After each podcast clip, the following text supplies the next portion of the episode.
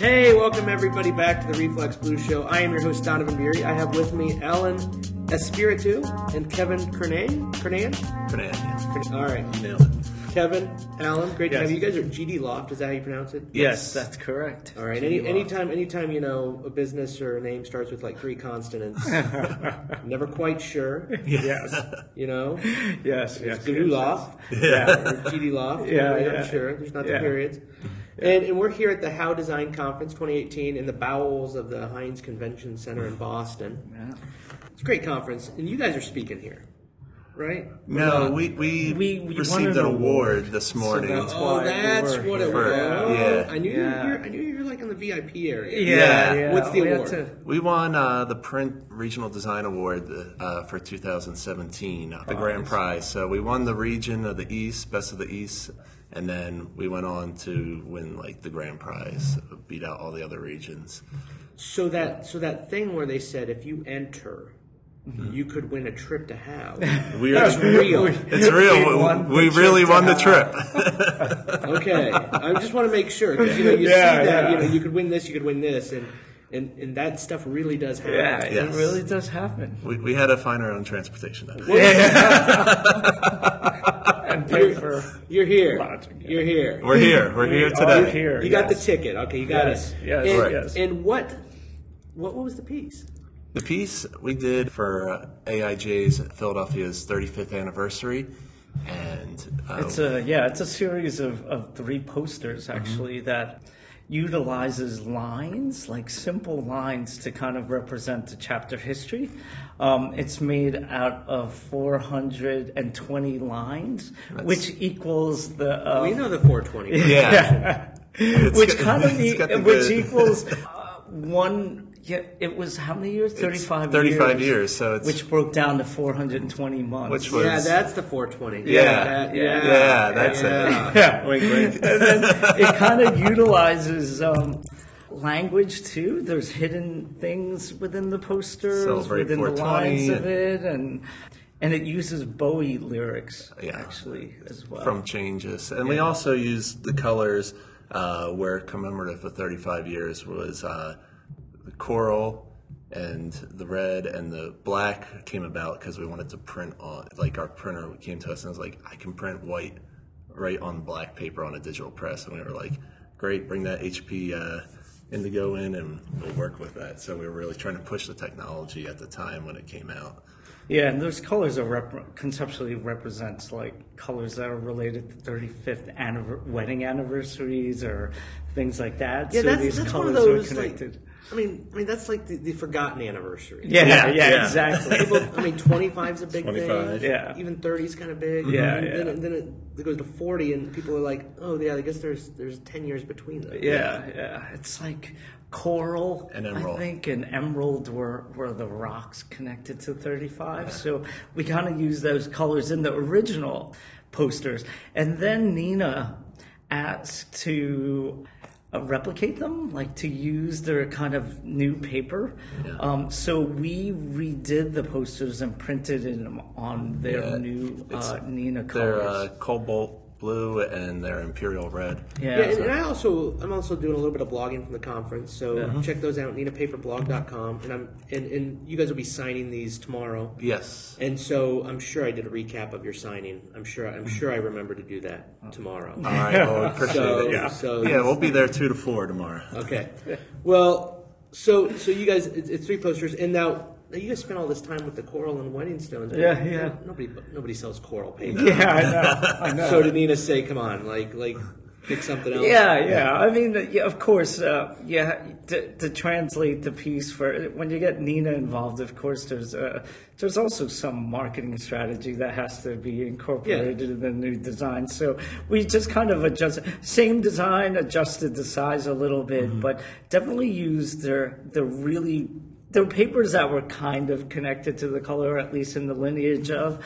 So those were the closest ones. But mm-hmm. I really like the the paper color because it's it's They're very it's pretty unique and bold, like in the intensity of Yeah, the, this is the a, paper this is a black, a red, and blue. Yeah, it's yeah. a cool- It's it's pretty intense. Like you don't see that very often. What was the distribution of the original poster set? Like, like that you guys did? So- the, the, you know the, the The original one, how they distributed them, was the night of the 35th anniversary party in Philadelphia.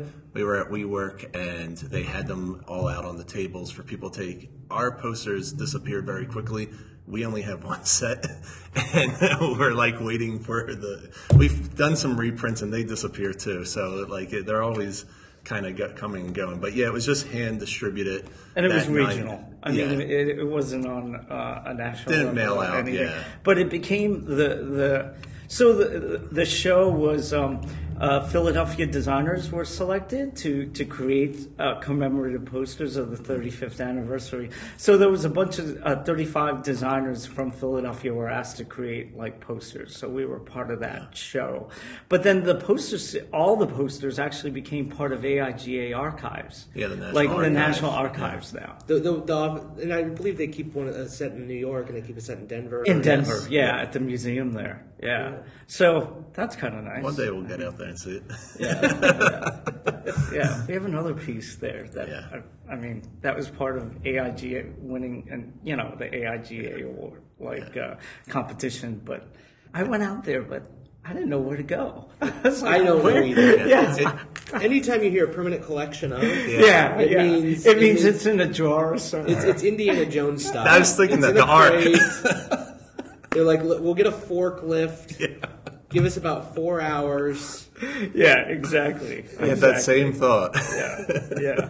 That's I saw I saw on social media. My friend went out to like the uh, was it is it the uh, the Library of Congress and, and he Oh, yeah. was and they keep copies of every book or whatever.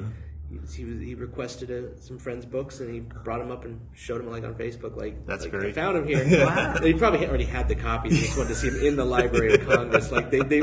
They will actually go find them for you. That's So- amazing. So uh, next time you're in Denver, funny. I guess you make them go find. them. yeah, a good idea. exactly. Yeah, we have a couple of pieces. I I gotta just say, out there in summer. I think of that. Yeah, yeah. And you'll be like, "Oh, this is all dog ear." Yeah, Someone was eating a peanut butter and jelly Right, sandwich and exactly. staring at this. missing pages, you know, They might use it rolling papers. I don't. So, so these have these are great. The, the- you've got the David Bowie quotes. The posters look amazing. The Thank lines. I, I can you. see why. I can see why it won a regional. Why you know why you guys are here. What what was the connotation with David Bowie in the Philadelphia? Well, uh, ga- well, da- And this would have been. This would have been. Was this before or after he had? This is unfortunately after he passed? Yeah. unfortunately passed. Yeah, yeah. I mean, So- D- Bowie's just a studio favorite. First of all, Yeah. when we're working, you know, he's a huge David Bowie fan. And I, I mean, I'm a fan as well. So we we we play Bowie in the studio a lot. But I mean, he did. I mean, he made He recorded in. Philadelphia, and he did some music videos at the Spectrum. I think he did Sound and Vision there. So uh, I mean, that's that's the that's just That's our Philly connection, but- simple Philly connection. just, but I mean, I grew up on him, so Yeah. I just brought them when it was talking about. You know, we did the song "Changes," so we were thinking it talks about time. over yeah the years of AIGA of how things have changed in Philadelphia through the organization. We just thought it was appropriate to bring in. And, and and language and pop lyrics and lyrics in general are definitely part of our kind of vocabulary. Like when we're making work, there's always little hints to like.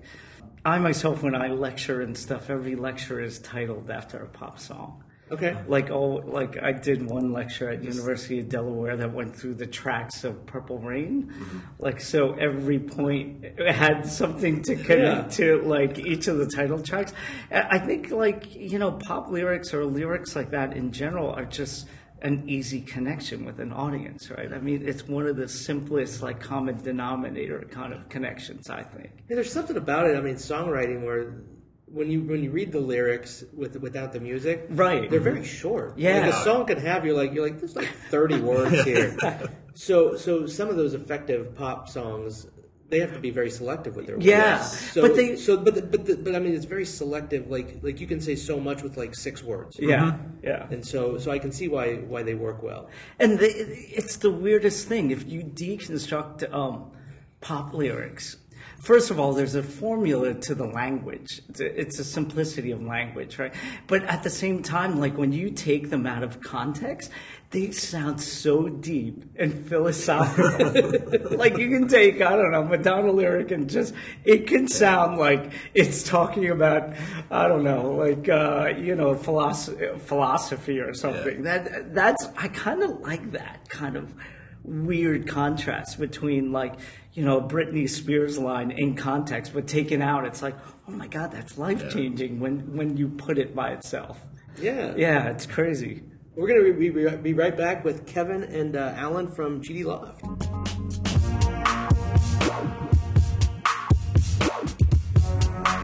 So, Allan, you you're, you're from you, you you guys are both active in the AIGA Philadelphia chapter. Correct. Allan, you were Yes. you were uh, you were on the board. Were, A previous president Yeah. as well, yeah.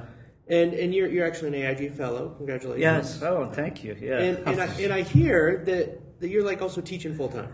I am. Yeah. So how, like, I teach one night class and it about Yeah. destroys me. Like Yeah. week one, I, you know, no, it's all good. But, but, but, like, like I can't imagine running my shop and, and teaching full time as well. How Yeah. does how does Oh, it doesn't. is that like a design problem you had to solve? Oh. What made you want to do it?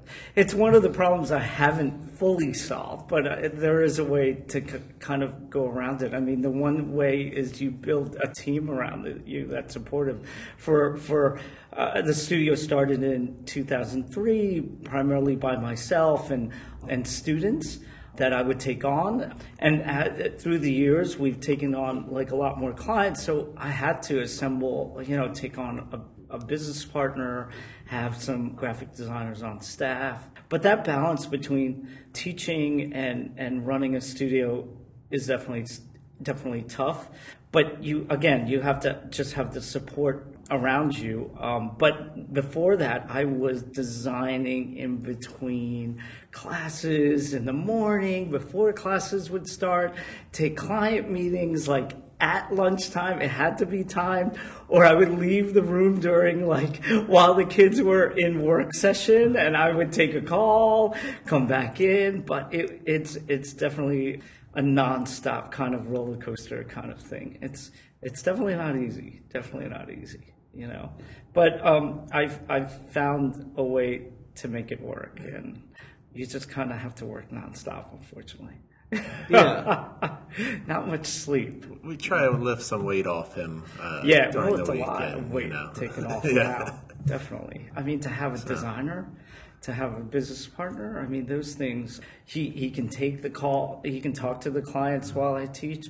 And I'm, I'm gone from the studio two days a week for the most Yeah, part. it's not bad. Usually, our clients, we're pretty upfront with them about it, so they know sometimes Tuesday and Thursdays are just off limits for meetings or calls with you know the both of us. But I'm happy to always jump on, and most of them are pretty responsive with me going out there on a. I'll take the design one of our designers with us and go out on a Tuesday or Thursday and meet with the client. Uh, you know, it's always crucial that Allan's there, but like for new clients, we always like to be there at the same time just to get a, a good first impression. Yeah.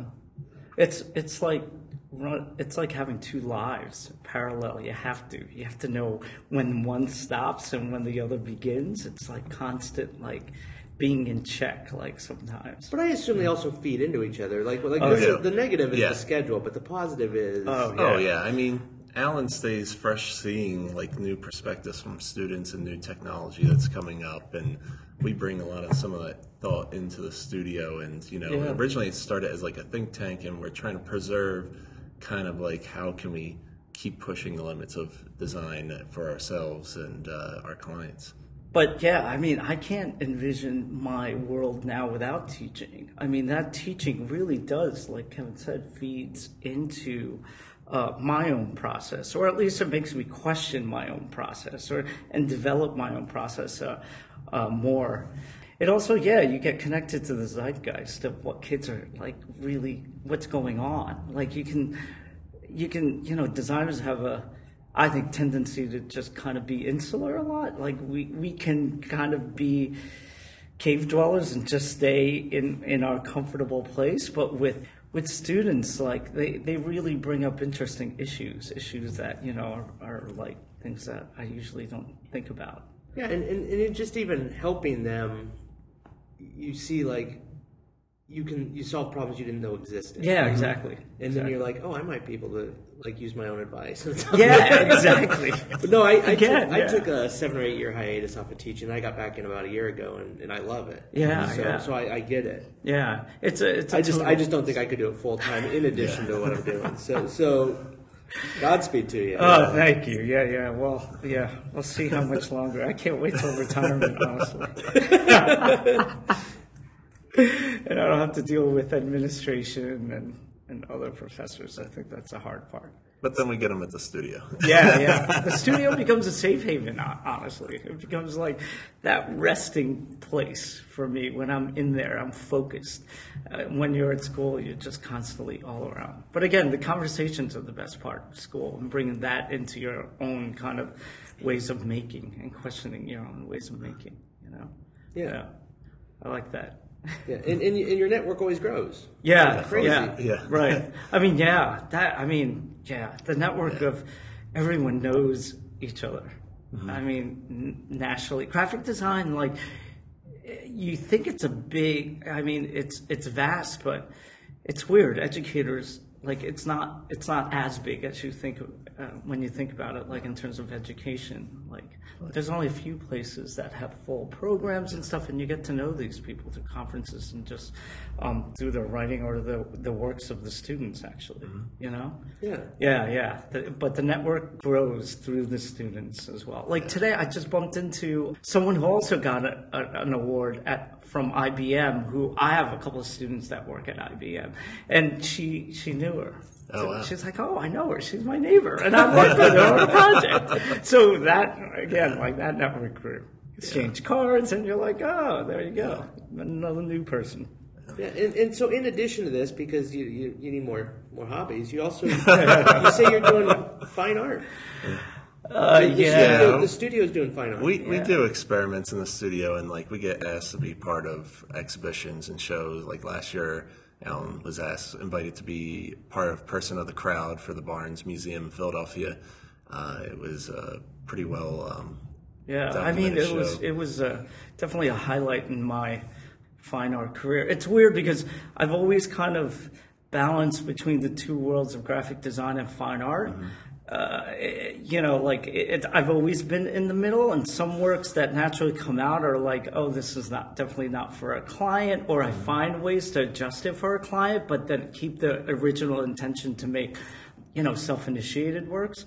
So yeah, I've been showing at uh, I've been showing at galleries and museums a lot, like lately with the self-initiated stuff.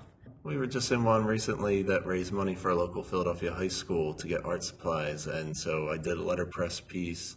I do that in my spare time in the studio, and then Allan uh, did a, a piece where he actually uh, builds up a thick base of paper with glue, and then he starts tearing away, almost like you see like those New York like posters on the side of like building where people just keep layering them up thick, and you see them ripped or torn from the rain, and he's doing that with his work right now. So it's pretty interesting to see that process, and Yeah, I'm making these big rip pieces, and it's funny because when you start ripping paper, it's just like paint. Actually, it's like if you layer it with color and stuff, and you're like slowly ripping away, it's like manipulating paint. If you, you know, yeah, it's like it was. it's interesting. It's like making a, making your own scratch board, but Yeah. different. Yeah, yeah, Yeah, but too, different. Yeah. it's it's really kind of intense. Like it was more physical and intense than I thought it would be. I've had this idea for like a while, and I just came back from Berlin, where street culture and like um, poster culture is amazing there. Like, and the thing was, they don't take the past posters off the wall. They just keep layering it till it's this, and it becomes like sculptures coming off the wall which is it's like so thick like you can get a foot of like old posters oh, and geez. yeah and it'll stay there and they, they start to kind of insulation. build- yeah yeah you it's, warm. it's beautiful it's it, it's awesome so that was definitely one of you know that that got that idea kind of going so yeah the the ability to kind of be in different venues from like you know in the graphic design world and the fine art art world i mean they're totally different two they're two different total worlds. But have you been able to incorporate it back into it? yeah, yeah, we have. yeah, I yeah. think it's like attracted some clients that were interested in what we were doing in the fine art world and have brought them into the design realm. I think that's why we became pretty pretty big in Philly because we were mixing uh, fine art methodology with graphic design. Like so, for example, uh, we, we created an exhibition catalog that was also a piece in the show. So the the, the thing was a traditional catalog, but the cover asks the viewer to make something from it. It was a paper architecture show. They um, it, they, we kiss cut these shapes on or Little corners, triangles, yeah. triangles on the corner, and the the actual audience were asked to make our piece in the show.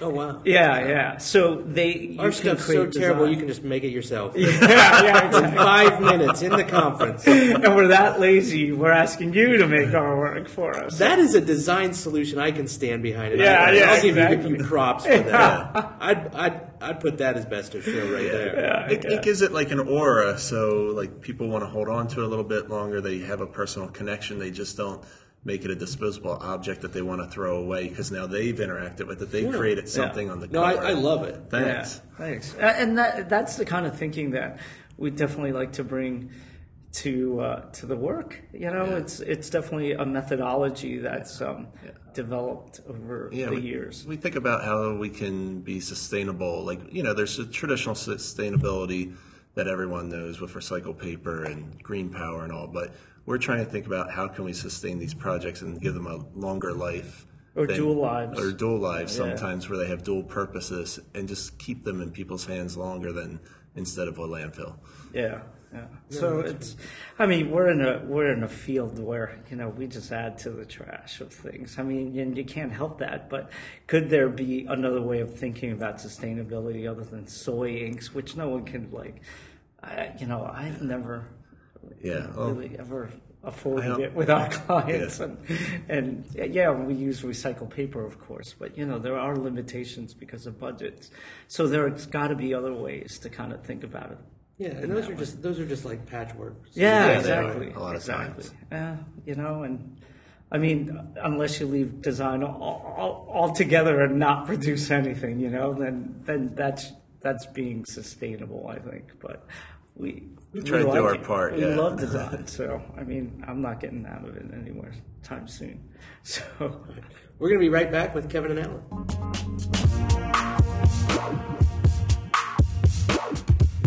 So I'll ask you since since you know when we get a, a full time professor on the show or whatever, oh we always say like we always ask you know you got tips for the students, yeah. but so so like we'll just ask like what what are the not only like what what are the, the tips you, you would give a young designer or a student that you think they would know just random maybe maybe the one, but also like what are the questions they ask you the most? Yeah. Well, the you know the tip that I always tell students is you never go for that first job because of money. You have to re- like I've had students like get job offers for like first job forty five thousand dollars. You got to think logically. They're going to give that to someone new, like in the field, forty-five thousand. It must be a job no one wants, you know, like, or it's like, you know, like. So you got to think of, as a designer, the only way you can get a job is your portfolio. So you got to realize that that first job shouldn't be about money, but it should be about can this job develop my portfolio? Can it add to my portfolio so I can get to the next job? I think um, students think a little too short uh, sided when they, they think about like you know that you know their careers in some ways. Yeah, no, no, I'm not. No, you're not telling them don't take the money. You're just saying No, no. saying don't make that the only consideration. Yeah, it can't be the only consideration. I mean, uh, if it's not, you got to get something out of that job. Either technical, more technical skill. I mean, there's got to be something that you, not just the money. But but thinking about your portfolio is the, one of the most important things. It's the only way you can sustain a career and get the next job. Is that you're doing work you have a portfolio that's constantly growing and, and, and creative. I mean, you're a teacher too. I mean, what do they Yeah. say as well? I, I think well, we should mention where, where are you guys Yeah. teaching at? What are, what are the universities? we both schools? teach at Rutgers University. I, I'm The an, Camden campus, yeah. I'm a part-time lecturer there, and Allan is a full-time uh, Yeah. professor there. Okay. So, I think like students now too. Uh, I've been seeing it for the past couple of years, especially when we get resumes in the studio and we see students. They they start branding themselves when they have no brand like behind them. Like they think like I'm going to make a logo and slap that real big on top of my resume, and it's kind of sometimes right away like tells you who they are when maybe they shouldn't be telling you who they are. And, you know, like let the typography speak for itself, let the hierarchy kind of tell the story and show your typographic skills. And like I think a lot of them are like get caught up in making a cool little like illustration on their resume that like is beaming, you know. yeah, I'm far more interested that I can see a kid's way of thinking about stuff. The other question I always get is, uh, how, what should be in my portfolio? What should how should I make a portfolio? And I think yeah. that's an interesting question now. I mean, when we interview students, I mean, or, or potential designers, I mean, portfolios can be kind of anything Yeah. now, right? I mean, from the iPad to physical work to the. But for me, I, I tell students all the time, it's a design problem. You should show me that you thought about your portfolio like a design problem. That you thought about audience, you thought about like how it's going to be presented. You you've kind of put yourself in the scenario of the interview and how you're going to display the work. Like that's you know, I, th- I mean, that's the other piece of advice that I give them. Don't mm-hmm. make a portfolio just because you saw the other person do that, do whatever. But think about it as a design problem that has a specific audience, has a specific use. You know. Yeah, I mean, my audience is Allan, so I'm gonna repaste every piece I've ever done Yeah, yeah, together yeah, Get his to about a, to about a foot thick, and then I'm gonna carve my logo into it and send you that. And Yeah, there you you go, You won't be able to see any one piece, but I, I've solved my problem. There There you you go. go. I, I, I he would like probably that. rip around, Yeah, there you go. rip away at. It'd it. come back and the logo would look better, and I'd be like, oh, I guess I guess I did that one wrong. Yeah. And I'm also attracted to students that aren't attracted to design. Like most of the studio, like with the kids we get interns in the studio, I love, you know, people that fall into design, but were like, you know, like psychology, the yeah, they were biology, biology major majors. They bring an interesting perspective yeah, to design. yeah that we don't think about, and I kind of like that. Fi- A lot of we've had fine artists, um, we've had a psychology major, a business major. I mean, anyone that like has other interests than design to me is is actually far more interesting than one who's like obsessed with designers. Yeah, if you, I mean, you have a team that has that has more than one designer on it. Mm-hmm. Yeah. So if design projects aren't just the final designed piece per Never, se, yeah. there's a lot of elements that go into Yeah. it, copy and all that. So Yeah, so bringing in someone like that Yeah. make a lot of sense and be fun, and, and you can you know find part you know jobs for them. Yeah, yeah, no, I mean, yeah. I mean, they definitely have to dr- bring some certain skills that are usable, but I mean, the conversations and the perspectives Oh, are everyone always can good. open word. yeah, exactly. That's exactly right. And there's spell check, you know. So Yeah. we're, we're good. Yeah. So someone interesting like that for me is always, you know, we always ask what your outside interest is. Yeah. You know. I think another thing too is like right now students are asking, should it be presented on an iPad? Should it be on, you know, like a traditional print portfolio? I, I've interviewed people and I've seen both, and I, I've seen shortcomings with showing it on a tablet because one, if they're trying to get on your Wi-Fi and they can't, all of a sudden their whole presentation is screwed. The other thing too with that, when you, if they're presenting to a room of eight people and it's on a little 10-inch screen, really tough to show details uh, of something that's tangible and that you really want to show off the detail in uh, your, craft. It's tough to show all that. With a printed portfolio, I can pass out boards or however you want to do it, or a book, and you can pass around and have printed samples. And I think, like to me, I still fall back to a, a printed portfolio, but I can see the merits in then showing on an electronic device like a tablet. Again, I think it's it's a, a problem solving. It is. You have to think about where you, what kind of studio. Yeah, you if it's an into, interactive right? studio, I mean, then you're not it makes sense. Yeah, exactly. So yeah, I think it's always important to kind of revert back to that. You know. Yeah, it is. Uh, Go back to the root problem. Yeah, to the problem. Well, well, we thank you very much for your time. Oh, and, and is it thanks. just gdloft.com? Yes, It is. Yeah. GDLoft.com. Yeah. All right. Well, we look forward to we look forward to catching you later in the future. But congratulations once again on the big win. Thank, Thank you. you. And enjoy appreciate the it. rest of the How conference. Oh, We will. thanks, we Thank you very Yeah. much. The Reflex Blue Show with Donovan Beery is hosted at 36point.com. Music by Dust Lab. Find out more at myspace.com dustlab.